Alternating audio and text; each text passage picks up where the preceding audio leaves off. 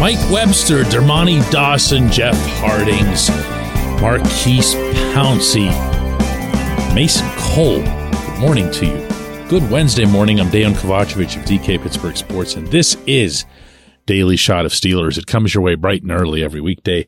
If you're into hockey and or baseball, I also offer daily shots of Penguins and Pirates that I hope you'll take the time to check out. Today marks day two of the second week of OTAs. If you're into tracking that sort of thing. And then again, you are the person who pressed play on a podcast called Daily Shot of Steelers. So I'm guessing that you are.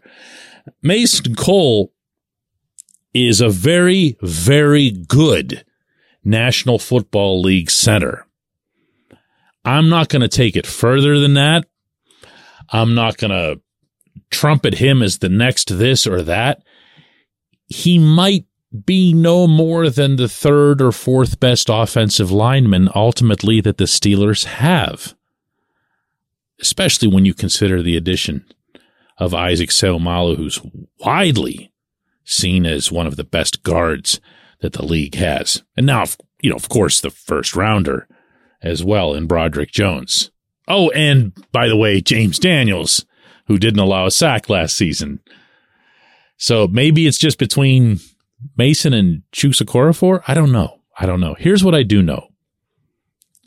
Of all of the linemen the Steelers employed last season as starters, the one who was the quietest in terms of performance, and that's a good thing at that position, and most consistent from the very, very, very beginning was Cole. As such, I felt, and boy, did I not get a lot of support on this, that Cole should have been the Steelers' best hope as a Pro Bowl pick on the O line. Now, that didn't mean that I felt super strongly that they needed to have a Pro Bowl pick on the O line, but if there was going to be someone, it was going to be him. Now, I'm going to share with you today a couple of things about Cole. One won't surprise you at all. The other one just might. The one that won't surprise you is this. When I brought up with him at OTAs, just a general question about how he's doing and what he's looking forward to this season, a question that if I'd asked 52 other guys in the room, I probably would have gotten a straight answer about how uh, they worked harder in the off season. They added a few pounds, all muscle, of course, and they're really ready to da da da da. This was what I got from Cole instead. Yeah, I, think any year you have to restart that process, right? Because there's always new guys in the in the in the room. Obviously, guys that have been here, we have a great relationship, but I can always grow more too. But um, new guys, just trying to get them uh, comfortable here. Like, uh, we're all brothers, and uh, get them comfortable and get them to be themselves. And, uh, it's always a fun process from day one of last season, and when I say day one, I'm talking about day one of these types of things, the off-season training stuff. He was the spokesman for this O line group. He didn't want to boast about it. He didn't even want to really acknowledge it. But he was it. A group that had no real voice. The only guy who was coming back who could have spoken for anybody given his tenure was Chuks, and Chuks is just not that guy. Cole took it on himself. Even though when he came from the Vikings, the contract that he signed with the Steelers looked a little suspect, meaning like they didn't really trust what they were going to get out of him. Two years, 14 million. Let's just see what he's got. Maybe he's a backup. Maybe he's a guard. Instead, he arrives in Pittsburgh and all the discussion about who the center would be between Cole and Daniels, because Daniels could also play that position and did so in Chicago, poof, just went right out the window. Never happened. You never saw Daniel snap a football. I never saw him snap a football in practice. Cole was the guy immediately. And then he was the guy off the field immediately. And I'd like to think that says something about him. Two, and this is the one that might surprise you. He really wants to be good. Don't take that for the obvious thing that it sounds like. He sees himself as having the talent, the potential to be a Pro Bowl center. The first time I broached this with him was, uh, say, fairly late last season. I want to say in Charlotte. I know that it was on the road. Don't remember everything exactly. But his eyes got really wide. Like, you think so? You think so? You think anybody would be talking about me for the Pro Bowl? Like, yeah, dude, you've been the most consistent lineman in this group.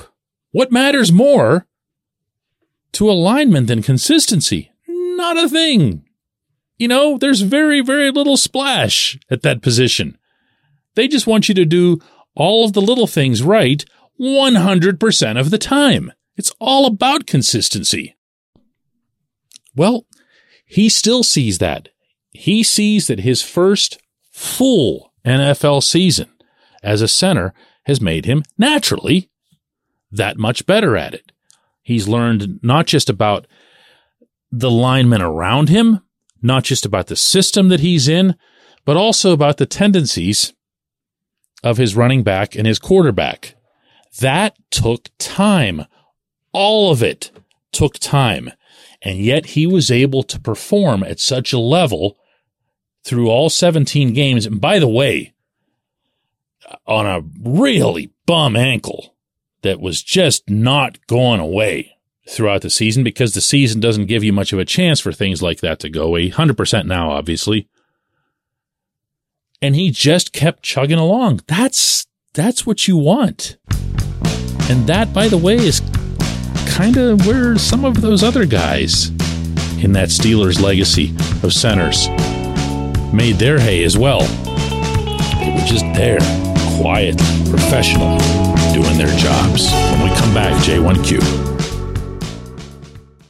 This segment of Daily Shot is brought to you by our good friends at Mike's Beer Bar. They're located on Federal Street, directly across from PNC Park. Mike has more than 500 beers on tap, including from more than 50 local breweries. Stop in and say hello. Tell Mike we sent you. Mike's Beer Bar.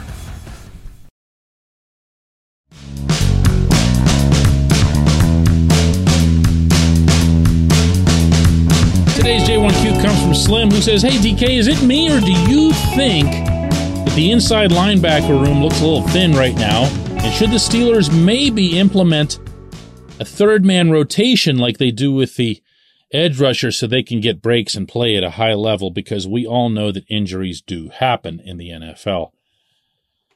I agree with every syllable of that, Slim, except maybe the rotation part, but I'll get to that in a second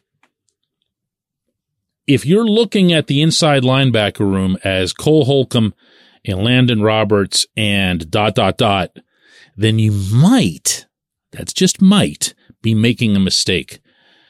There aren't a lot of conclusions that one can safely draw from OTAs or even unsafely draw. There's just not that much going on. Certainly not when it comes to upfront play. But Mark Robinson has impressed the coaching staff. Mark Robinson has impressed his teammates, and he's been doing both for quite a while. Now, everyone, including Robinson himself, will acknowledge the obvious, which is that he is not a completed product. Uh, this is a raw player. That was known to the Steelers when they drafted him. It was stated out loud at the time and even beyond by Brian Flores, who kind of made Robinson his his pet project. But then you got to see late in the season that game in Baltimore.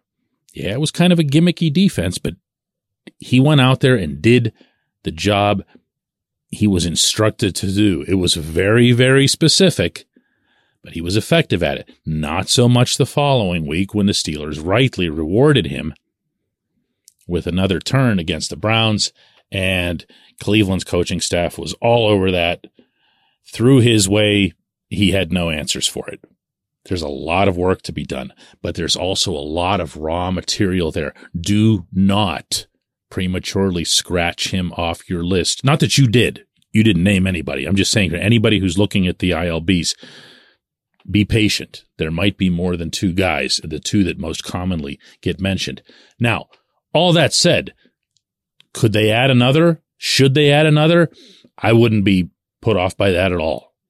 It's not my salary cap to manage, but I wouldn't be put off by seeing someone who comes in with more of the sideline to sideline mindset, uh, busting up screen passes, the stuff that Devin Bush actually did pretty well.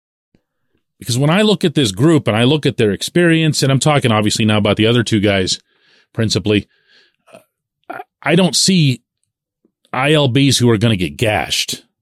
I don't see a situation like when the Steelers brought in Joe Schobert and he just couldn't tackle to save his life. Oh, and by the way, he couldn't do the stuff that he had been doing in Cleveland either. So he just brought nothing. I don't think you're going to see that with Holcomb and Schobert. I do think that you could see an inside linebacking corps that's built mostly on those two get exposed and get exposed somewhat fiercely by another team's passing game. Now, you mentioned rotation, I promised I'd get back to that. Let's not leave out Keanu Neal in this equation, okay? Whether or not the Steelers apply whatever would religiously constitute a three safety set, and that stuff is still in its amoeba form around the league, the guy who'd be closest to the line of scrimmage in any scenario is going to be Neal. And Neal is a professional tackler, but he's also got the mobility to move around, help out in coverage, and yeah, cover a tight end. Can he do the sideline to sideline thing? Can he cut off screen passes? I don't know because I don't know what they want from that third safety. But I do know that Neal is going to be involved in this, even though he's not listed as an ILB. I appreciate the question. I appreciate everyone listening to Daily Shot of Steelers, and we'll do another one of these tomorrow.